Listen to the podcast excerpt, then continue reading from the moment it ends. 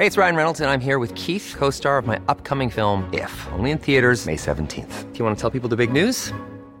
All right, I'll do. Sign up now and you'll get unlimited for $15 a month in six months of Paramount Plus Essential Plan on us. Mintmobile.com slash switch.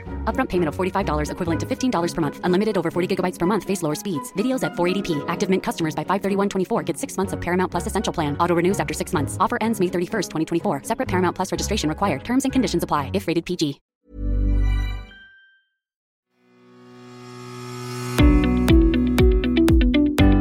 Hello welcome to the Mick Clifford podcast with the Irish Examiner, the first podcast of 2023.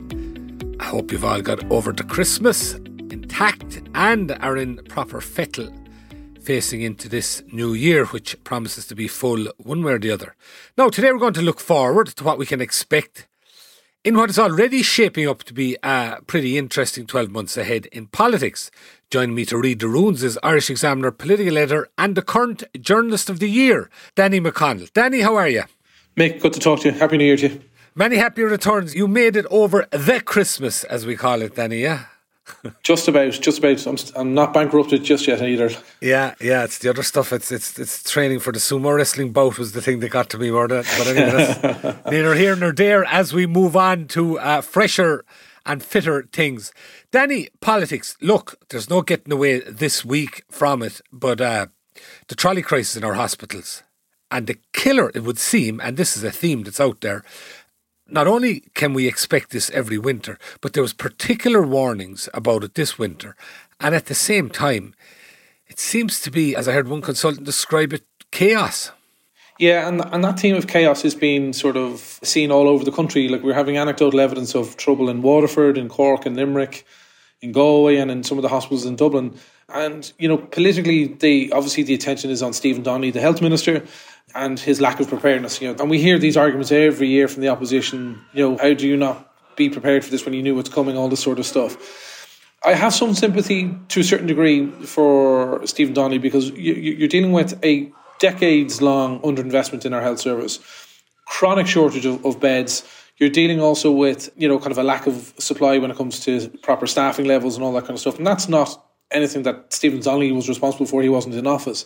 But it, it is something that both Fine Gael and Fianna Fáil are responsible for because they've essentially held power in that in that particular uh, ministry since time immemorial. So, like, they do have to ship some blame in relation to the state of the health service. I think what you're seeing in terms of the response in the last couple of days from Stephen Donnelly is you're tinkering around the edges, like, you know, small bit of money here for extra GP care hours. The fundamental difficulty is we need about 5,000 extra beds. We need, you know, how many more staff? And that's just not going to happen overnight. We have a growing population. We probably needed three or four extra hospitals, Mick, you know, to deal with the kind of the, the level of need and demand that's there.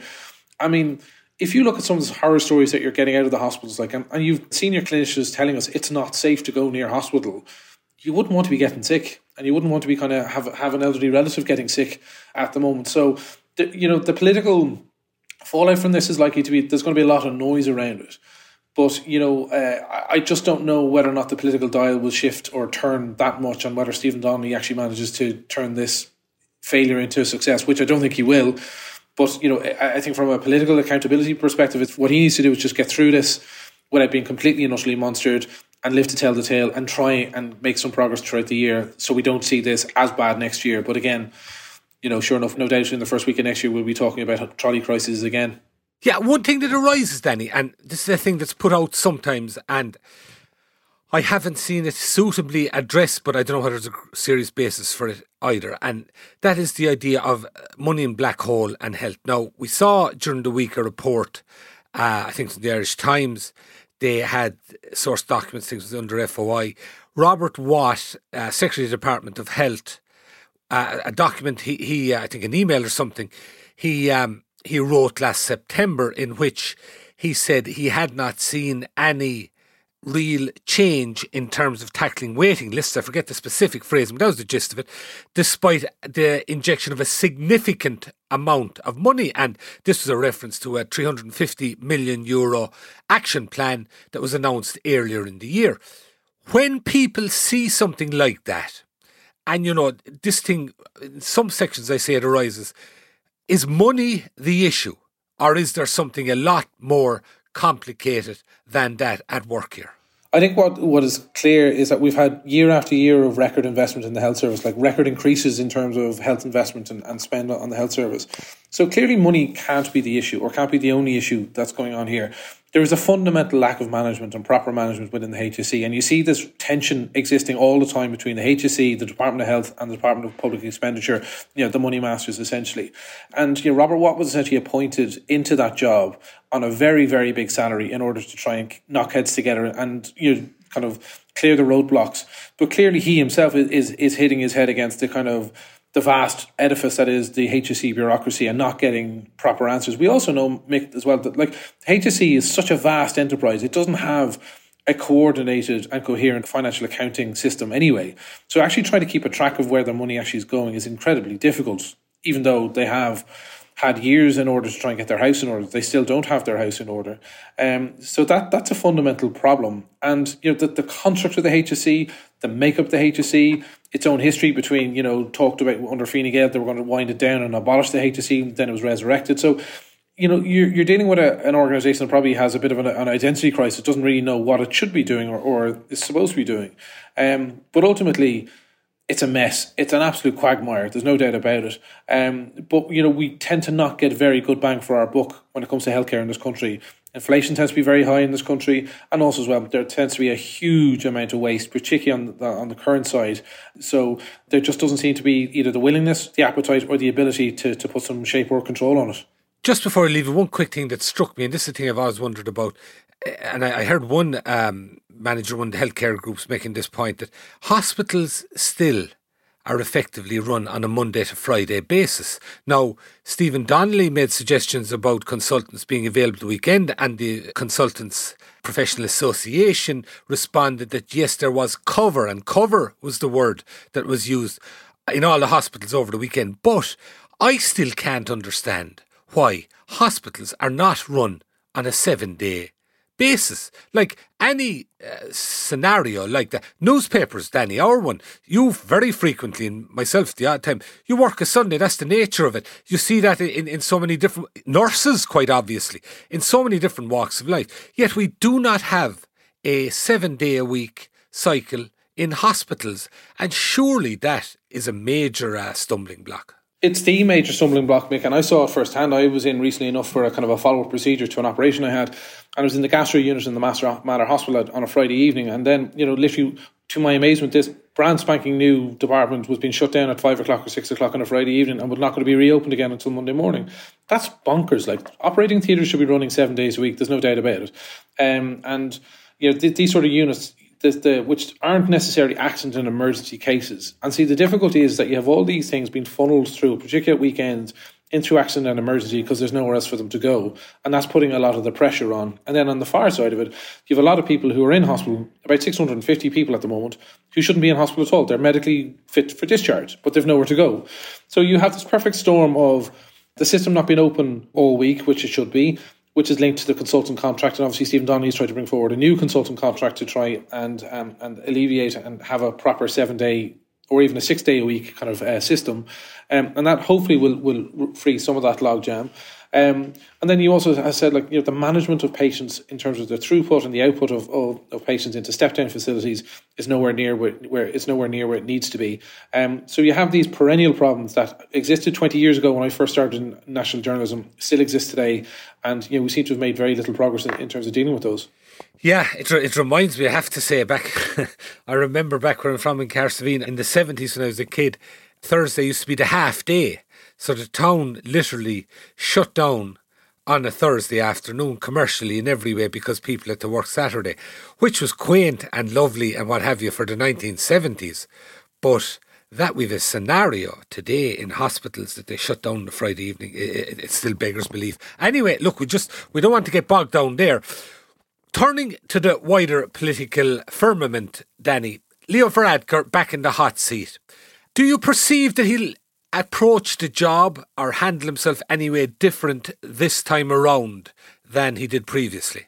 I think he has to make. Uh, I think you know the, the Leo Varadkar that takes office or has taken office in late 2022, now starting into 2023, is a very different animal than the one that took over in 2017. You know, he was the young buck you know, the story of his background, of his sexual identity, and all that kind of stuff you know, was a worldwide story. It wasn't just an Irish national story. It was a worldwide story, and it, it, kind of pointed to a more tolerant, open Ireland. And it came in the wake of, you know, the marriage equality. It was it was a harbinger towards the Eighth Amendment. You know, the following year.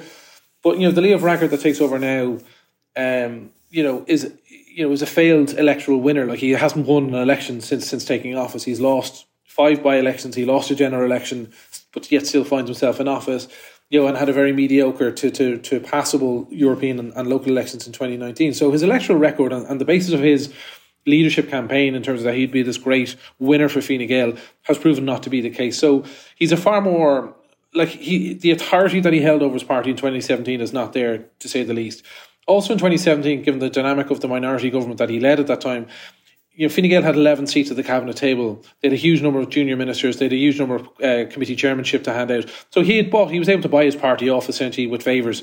He doesn't have that, he doesn't have the level of goodies to give out this time around. So he's a far more unhappy party behind him. You know, and a lot of this disquiet is coming from his former ministers, the people he had to demote or sack uh, um, uh, along the way. So so he's a bit more uh, chastened, I would think, and obviously given his own leaking uh, difficulties, which you know kind of hung over him as a shadow for about eighteen months or so.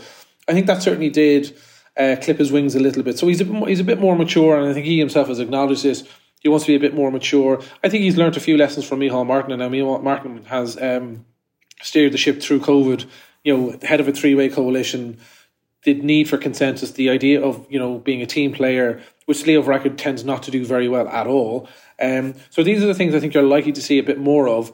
But there's a part of me that says, you know, the sneaking suspicion that I have is that you know the tribal, aggressive Leo Varadkar who can't help but you know getting one up on on his opponents and in some of his closest friends, you know, would tend to come out at, at certain key points. So it'll be very interesting to watch what sort of dynamic exists um, at the top level of government in particular under Leo Varadkar compared to how it did under under Micheál Martin.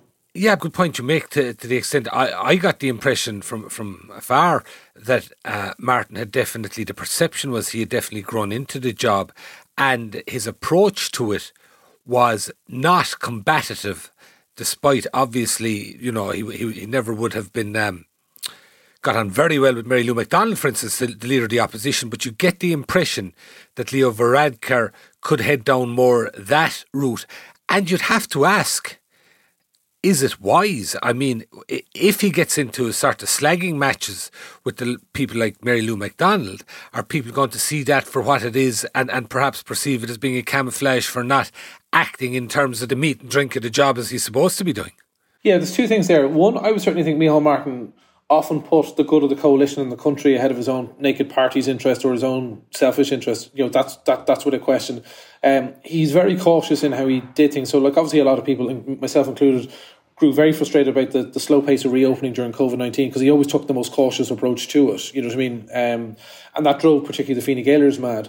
Um, but I, I, think he, he went a long way to try and make sure that the three parties stuck together on big issues. Like he handled the climate action thing very, very well. That could have been very divisive for the coalition, but he managed to keep Charlie McConalogue and Eamon Ryan at the same table. He's managed to keep Charlie McConalogue again uh, in, situ despite the MICA difficulties. I mean, that's dragged on, delayed for almost a year. He's managed to keep government TDs on board in relation to that. Um, and I think he's shown in other areas, like I think he's shown courage in relation to the North. I think he, he's shown himself to be somewhat sympathetic to the unionist communities much more so than, say, Leo Varadkar has done. Um, so I, I, think you could look at Micheál Martin's tenure and say, listen, he did a lot of things for the good of the country and, and the good of the government, not necessarily for the good of his own party. Leo Varadkar, you know, um, so the second point to say, but Micheál Martin himself also got himself into an awful lot of slang and matches with Mary Lou McDonald. He wasn't afraid to kind of kick out at Sinn Féin. Leo Varadkar, I think, will have no difficulty in kicking out at Sinn Féin. Like, there's a long track record, and we know there's been many instances of himself and Mary Lou uh, going head to head. Where I will be very keen to watch is just to see how he chairs cabinet, those cabinet subcommittees where a lot of the decisions get made, how they handle the migrant issue, which is very delicate and will be very complex. Because Leo, I get the sense that he's a bit more intemperate. He kind of will be maybe a bit more rash in his action and his decision making. He doesn't necessarily take time or the sufficient time to kind of tease something out, as say Micheál Martin might do. But he, uh, um, so it'll be interesting to see how he deals with those particular challenges. But I do think I the, the, the noises out of his office and his his side so far are it'll be a kind of a more considered Leo Varadkar. a more less hasty, less rash Leo Varadkar we'll see in government this time rather than, than the, the kind of young buck we saw in 2017. What's the significance of him moving the, the responsibility for the children portfolio into his department? Well, a cynic might say he's trying to move that in to kind of take the glory or the good news from Roderick O'Gorman when in terms of the, the reduction in childcare fees will kick in in the new year and also as well that um, that there's likely to be more, further good news in that space in terms of resources down the line, and it's a way of, of making sure that he has ownership of, of that issue. Um, I, I think the more sympathetic or more benign interpretation is that he's clearly identified this as an issue that he cares about or an issue that he sees that he can deliver on and and and, and respond back. And I think also as well, there's no doubt about it, there's no doubt there's Fine Gael polling that has said that they need to project a more caring image for particularly for the people who are up early in the morning as he talks about the hardworking family who are out and need a break the squeeze middle as as they're often referred to so I presume it, it it's a move backed by polling or market research in some shape or form but it's one I think where he has probably identified that listen after this two and a half years scientific does go the full term that they'll be able to point to some actual delivery and, and, and some progress on that point no, you mentioned climate action plan, and uh, that uh, there, there, obviously was some contrips there between the likes of Eamon Ryan and Charlie McConalogue, Minister for Agriculture. But this year, presumably, the rubber will have to hit the road in terms of putting it into action. And is, could there be turbulent times ahead when you're doing that? Because there's going to be, no matter what way you look at it, sections of society are going to be discommoded with this kind of transformation. I think undoubtedly there, there will be turbulence and you know what I mean setting targets is one thing implementing them is something else altogether and I think you know some of the targets that they've set are, are very very ambitious. Now we need to obviously get down to that 50% by 2030 and zero by 2050 so the targets that they have set and, and obviously some sectors are, are, you know have much higher targets than others. Obviously the battle in agriculture you know the Greens wanted a 30% reduction. Fianna Fáil wanted a 22% reduction. They've they've kind of kind of split the difference almost at 25% but you're looking at energy, transport, much higher targets, and you're just wondering, you know, we, we don't do delivery well in this country. We tend, you know, projects tend to go on, they run over budget, run over time, and we tend to not deliver on what we need to do. So I, I think those targets are likely to be missed. Um, but I think, and what I'm not seeing is the structures being established within government, uh, other than Paschal Donohoe getting a new name in his department, to ensure that you know the kind of the big set piece national development plan delivery stuff um, will actually happen on time. Now, that, that, that added kind of strength to Paschal Donohoe's bow has only just happened, so we need to give it a bit of time in terms of, you know, NDP delivery. But, you know, like we generally don't have a good track record on the environment. We generally don't have a good track record on delivering big projects. So uh, I'd certainly be looking at it with a sceptical eye rather than, than a positive one. And are we likely to have a scenario, Danny, whereby there is pushback in various sectors, like, you know, farmers' organisations and what have you, when there are attempts to actually implement aspects of it? Undoubtedly, and again, it'll come down to, you know, and ultimately it'll come down to some sort of arbitrary, you know, algorithm, you know, calculation in, in a department that, you know, X amount of money will need to be put on cars or X amount of money will have to be put on, on journeys or, you know, you know, in, in other areas that there'll be a hike in prices elsewhere, and this is on top of the sort of carbon tax prices that we already are, you know, are, are, are kind of bedded in and factored in already, you know, to happen again this year. Um, so I just think there is undoubtedly potential for difficulty. And what you've seen, particularly in the last year or so, Mick, is a ramping up of this rhetoric from rural independent TDs, the likes of the Healy Raes and the Matthew McGraths and elsewhere, and others, you know, saying all of this is an attack on rural Ireland. All of this is kind of, you know, the Dublin metropolitan set, you know, trying to impose uh, the destruction of rural Ireland in order to kind of appease Eamon Ryan. I think that rhetoric is only likely to increase when the, you know, like you say, the rubber needs to hit the road. Yeah, it will be very interesting, and and it's a real one whereby uh, the government are going to have to take action, and the opposition can sit back and view it from the high ground, but we'll be, have to see how that goes. To know what's really happening, subscribe to the Irish Examiner today at irishexaminer.com forward slash subscribe. I'm Sandra, and I'm just the professional your small business was looking for. But you didn't hire me because you didn't use LinkedIn jobs. LinkedIn has professionals you can't find anywhere else, including those who aren't actively looking for a new job, but might be open to the perfect role, like me. In a given month, over 70% of LinkedIn users don't visit other leading job sites. So if you're not looking on LinkedIn, you'll miss out on great candidates like Sandra. Start hiring professionals like a professional. Post your free job on linkedin.com/people today. The even bigger issue, of course, is housing. Now, with the Housing for All plan, and that has been trundling along, I think what is noticeable and what seems to be coming true is that commencements were down in the last quarter of 2022.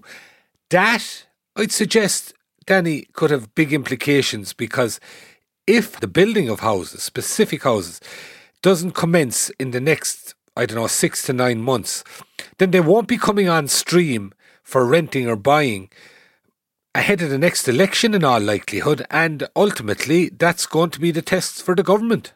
I think housing, much more so than health, will be the test for this government and their ability to, to, to show delivery and a change. And that, that change will only manifest itself in lower rents and lower asking prices for, for particularly for first time buyers.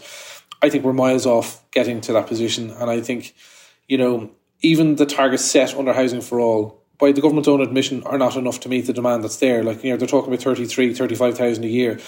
In, in earnest, we probably should be, earn, we should be building above 40,000, certainly for the next couple of years, in order to try and, and meet that demand. So we're way off the pace.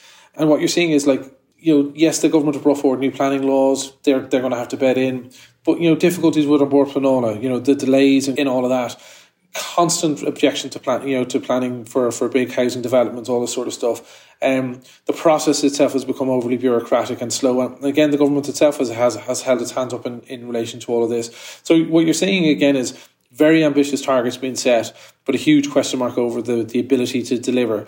And what you're seeing also as well is, and this is eight years into, or eight or nine years now into what was described by the then Housing Minister Alan Kelly as a housing crisis, an inability of local authorities to build houses. We're still relying way too much on the private sector, turnkeys, all that kind of stuff. Um, what we're not seeing across the country is a viable system of house building, direct house building by local authorities.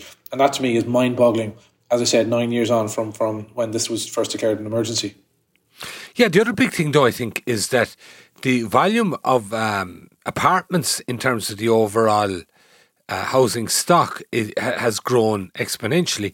And there's definitely an issue in terms of developments for which planning permission has been attained. And it's one of two things, and that depends entirely on who you're talking to, which it is.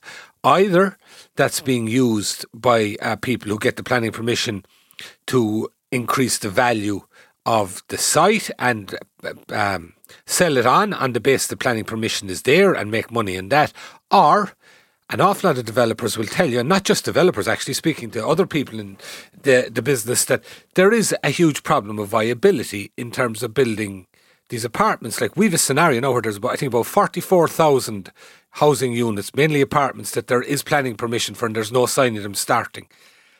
And it's difficult to see how the government are going to be able to address that. It's really difficult. It's really difficult because again, like the housing minister himself can't build houses, like he can't turn around and actually dig the ground himself. So he's relying on the system essentially to play its part. The viability issue is one, but I also think as well there's a more fundamental argument that needs to be had in terms of our urban spaces. Like you go through Dublin, Cork, Galway, huge vacant units all over in every city, and like it's criminal again in my view that they're still not utilised as as of now. You know, local authorities are still fiddling fiddling around with void units, like, and you see even not too far from O'Connell Street, places like Dominic Street and elsewhere. You know, local authority housings um, with boarded up units that have been boarded up for years. Again, no excuse for that. Like, I mean, if, if this really is an emergency, these should have been turned over far, far quicker. You see lots and lots of abandoned state buildings all over the country. They're in the care of the OPW. Again, could either be used to house refugees, you know, given our current crisis, or could have been converted in some shape or form for either communal living or some form of, of community living, you know, for people across the country. Again, lack of imagination, lack of lack of whatever enterprise or, or um, initiatives in, in, to, to, to allow that happen. So you're, you're dealing with all of these issues and a failure to address. Like there are ninety thousand vacant units officially in the country at the moment. So like there's plenty of units there for people to be housed in. They're just not getting utilised and they're not getting used for some reason. We also know there's a huge number of holiday homes that could have been used for, for the refugee crisis, but have proven themselves either to be unworkable or unviable. So there are question marks both in terms of the, the homelessness issue, but in terms of actually the building of sustainable and particularly first time buyer homes, you know, your your three beds, semi detached or your three bed apartments you know, people don't really want to be living long term in one bed, two bed apartments because they're not they're not suitable for families.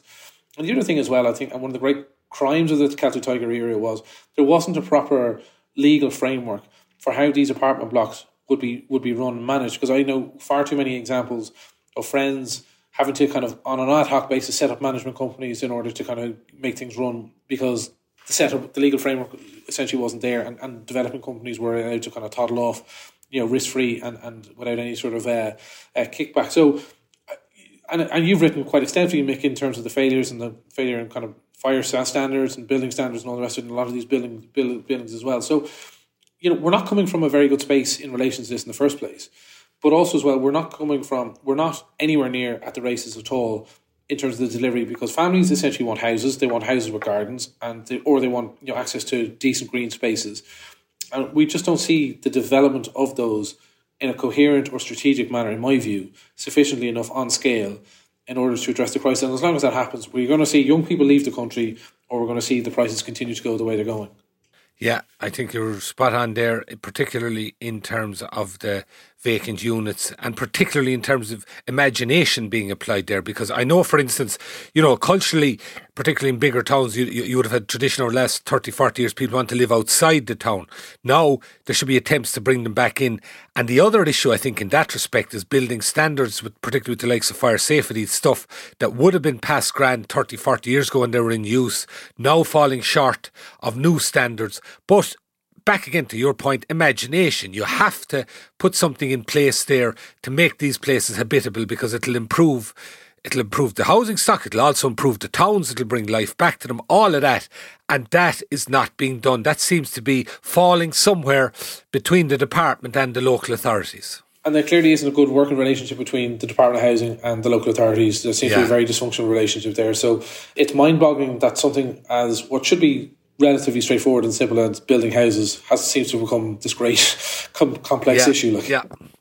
No, just on the housing issue, back to the politics of it, Danny. Uh, Darragh O'Brien, he, he, he's held on to the job there. He is a politician who I think would be fair to say is not short of self confidence. And you'd have to wonder um, is there anything in it that he might be viewing his performance and if he's seen to have performed well, notwithstanding whether or not he, he solves it. I don't think anyone's going to solve it, but whether he makes any inroads. Would he be viewing this as a launching pad to uh, taking over whenever uh, the great leader steps down?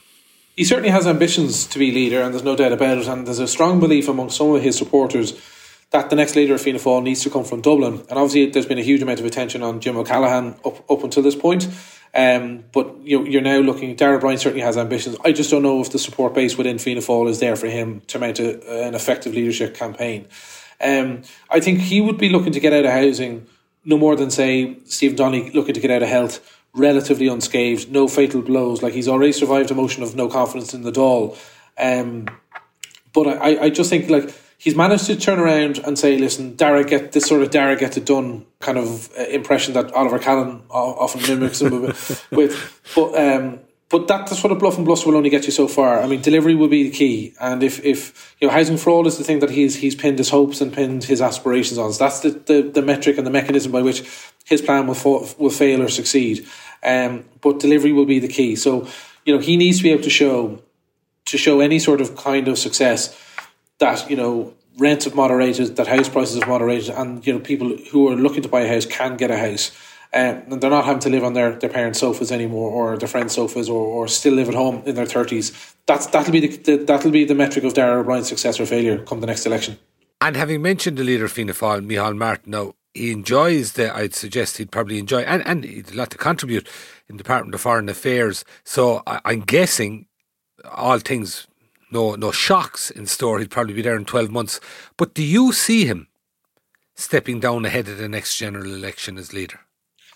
I certainly see a scenario where I think Micheál Martin would be in the mix for the European Commissioner job in 2024, as we wrote about a year ago now at this stage. Yeah. Um, like the chances of him, realistically, of him uh, staying and challenging for the next general election are, are, are low enough. However, the one thing I will say you know, and having interviewed Charlie McConalogue over Christmas, you know, and he very much backed Micheál Martin to stay and wanted him to stay, and, and not only until the end of term, but but into the next election. you know, Micheál Martin's position is as strong as it's ever been since he's taken over the leadership of Fianna Fáil. Um, and, you know, there really isn't an obvious candidate to replace him. I know people talk about Michael McGrath, people talk about Darragh O'Brien or Jim O'Callaghan or whatever, but like none of them have made sufficient moves or placed themselves to make them like clearly the heir apparent. So I, it you know, and Micheál Martin has shown no appetite to kind of oust himself or kind of fall on his own sword. The attraction of going to Europe in 2024 means that it gives whatever successor comes after him enough time to bed in ahead of the next general election. It avoids a divisive bloodbath within the party and you know the factions that have you know obviously dominated Fianna Fáil's history in, in, under Haughey and uh, and others. Um, and it would certainly allow, if he was even to signal that that's his intention, it would allow a, a kind of a, a kind of a credible but civilized debate to happen within Fianna Fáil over the next leader without it becoming descending it into kind of a, a, civil war. So I see the attraction of a European job for Micheál Martin, be it in the Commission uh, or you know people have linked him with possible presidents of the EU Council. You know after after that point, um, you know. The, he would go in as a top tier, having been a former prime minister and a former minister for foreign affairs. He goes in at the top tier, you know what I mean. So he would go in at a, at a, at a pretty decent level. And for him, he's sixty two now. So I mean, it was not a, not be a bad way for him to sort of you know end his end his career uh, on a high rather than maybe heading into the next general election and, and facing a, very brutal day at the at the at the ballot box. You know, there's a way to finish your career on a high and there's a way to finish your career on a low. And I just think the temptation to finish on a high may may just win out. Yeah, I could well see that. I, I, I'd agree with you. I, I still can't envisage him leading the party into the next election. Equally, though, unlike perhaps at other times, I can't see any obvious candidate or anybody who would uh, inspire the masses. If that's inspiring the masses is still the level that Fianna Fáil are at, but that's a, that's a matter for another day. Danny, from moving from there on, for one other element to things in terms of the coming 12 months, Sinn Féin, main opposition party. I mean, as long as things continue to uh, chug on in terms of the housing and health in particular and the big problems that are in both of them, is this just manna for Sinn Féin? Is it likely that their popularity will continue to increase over the 12 months? They're currently at about low mid 30s. Some people suggest they could go up as far as 40%. Yeah, I think what was very interesting about last year was that, you know, Sinn Féin set the narrative from day one in terms of the cost of living government was responding to the Sinn Féin narrative on the cost of living for up until the budget day. It was only on budget day where the government out Sinn Féin, Sinn Féin, if you know what I mean, in terms of the scale of the budget package that they brought forward. And you know, in terms of the like, Pearse Doherty really had no answer to to the package that was brought forward by Michael McGrath and, and Paschal Donohoe. The party Sinn Féin have also suffered, I think, negative connotations in relation to the Dowdall trial and the Regency trial that that has has has gone through the course in recent weeks, and that constant association real or just merely perceived in terms of criminality and all that kind of stuff has definitely done the party some damage and has allowed, I think, its opponents highlight its it, its past links with you know the terrorist, you know, the IRA, and also its links at times with darker characters um, in the underworld. So I think Mary Lou McDonald has to, you know, I think that trial can't come to a conclusion soon enough for Mary Lou McDonald because they would want that association done away with as quickly as possible. I think you know. Um, you know, I think they also took a bit of a hit in relation to they had obviously called for an energy price cap uh, before Christmas as well.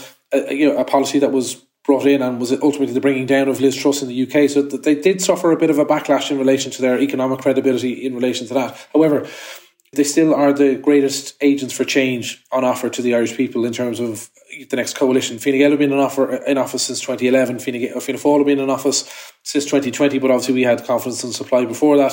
So Sinn Féin are those agents for change who can genuinely lead the next government. So I think that appetite amongst people who would have previously voted Fianna Fáil or Fine Gael, they're saying no, it's time to give Mary Lou and her her gang uh, a shot.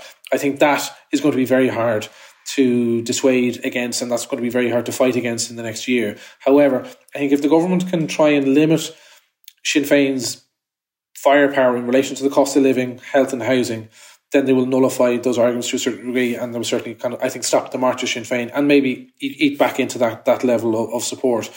You also have to think, make we're kind of midterm now of, of, the electoral cycle. We're heading into kind of the, the, the season of local and European elections in 2024. You know, we're going to start seeing the, the, the holding of election, you know, selection conventions and all that kind of stuff. So the ramping up of preparedness ahead of those local and European elections and that might just see Sinn Féin coming under a, greater level of scrutiny that they haven't been under to date. and people might might see that. Listen, actually, they talk a good game, but you know they really don't have an awful lot uh, to to offer in certain areas. Yeah, I, well, no, I have to say this thing, and I, I've heard it since for the last two or three years. People talking that at various stages Sinn Féin will come under more scrutiny. Bar, as you mentioned, and it, it, it was totally beyond their control and nothing to do whatsoever with the the party figures um, in politics, and and that's as you mentioned the Regency trial, but coming under scrutiny. I don't know how much more scrutiny they can come under, but that that will be interesting. One thing, Danny, that people do suggest even this far out, and and that is that people are saying that largely the next election will be about Sinn Féin either having to go in with most likely Fianna Fáil as one of the other two big parties, or go in without Fianna Fáil or Fine Gael. People are suggesting that we're on a trajectory that, that that's going to be what the election about is about. Do you think it's too early for that? No, I don't. I think it's actually spot on because, like, the last election came down to the fact that two of the three medium-sized parties, as they turned out to be, Fine Gael, Sinn Féin, and Fianna Fáil, had to coalesce together to form a government with the Green Party. I definitely think we're into the same, we'll be in the same space. Two of those three groupings will have to coalesce next time round to form a government. Our Sinn Féin managed to uh, the idea of Sinn Féin going in without Fianna Fáil or Fine Gael. Do you think that isn't on? It's not. I just don't see it as viable. I just don't see right. how like I just don't see how you cobble together a government between Sinn Féin, a very small Labour Party, a very small Social Democrat Party. Then you're into the people before profit guys who have shown no appetite whatsoever at any point about you know uh, or desire to go into government. You know they they would they wouldn't last a day in government given the, the you know the kind of the sort of policies that they've pursued. So very quickly, when you actually look at it, a Sinn Féin government without either Fine Gael or Fianna Fáil looks very, very unstable. It looks very looks unworkable or unviable. So that's like my, my thesis is you will have to see two of those three bigger parties or medium sized parties coalesce to form the bedrock of the next government. Now the Greens could be the tag on or the Social Democrats or the Labour or whoever could end up being, you know, the, the third wheel. Um, but I just still still think based on the numbers the way they are now, unless there's a seismic change in the numbers, you know that that reality will just have to be be replicated next time out. Finally, Danny, put you on the spot. It's a kind of this, the the sporting question. Any politician you'd suggest keep an eye out for in the coming year? Yeah, my my she was close on being my politician of 2022, but I certainly she's my one to watch for 2023 is Rose Conway Walsh of, of Sinn Féin. Um, she has I think proven herself to be quite uh, you know economically literate. She, she's studying economics in, in Trinity College. She's doing a master's there. I think she's she has become a bit of a counterbalance to Pearse Doherty in, in Sinn Féin in terms of their economic policies. Um, and she's well got across the floor of the house. You know what I mean? So she's one to possibly watch on the government side.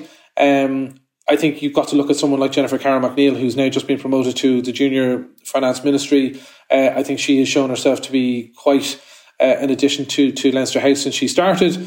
Um, and uh, the only other person I would say to look out for is Holly Cairns in the Social Democrats because again she has proven herself from being uh, from very from a very conservative constituency, one of the leading liberal lights in the Dáil uh, this term, and she has certainly proven herself to be quite effective in that role. So she, they're the three who I'd pick out to, to watch this year. All women. All women. Very good sign of the times. And Danny, very good talking to you again. And listen, thanks once more for giving us that rundown on what to expect in the year ahead. Irish Examiner political editor Danny McConnell, thanks for talking to us today. Thanks, Millie Mick. I also like to thank our engineer JJ Vernon. As always, thank you folks for listening. Keep the head down, uh, stay well through the dog days of January, and sure we'll talk to you again next week.